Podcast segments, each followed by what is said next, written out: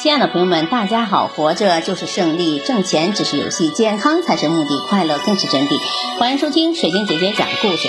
今天的故事名字叫《幽默是一种智慧》。某大学植物系有一位植物学教授，开的课虽然是冷门课程，但只要是他的课，几乎堂堂爆满，甚至还有人宁愿站在走廊旁边旁听呢。原因并不是这位教授专业知识多么傲人，而是他的幽默风趣风靡了全校，使得学生们都喜欢上他的课。有一次，该教授带领了一群学生深入山区去做校外实习，沿途看见了许多不知名的植物，学生好奇地一一发问，教授都详细的做了回答。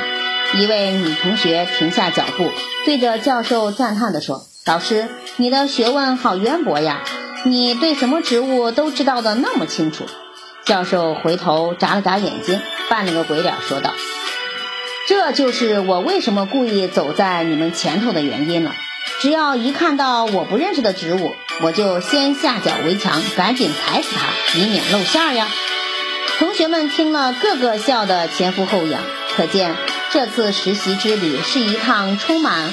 笑声的愉悦之旅。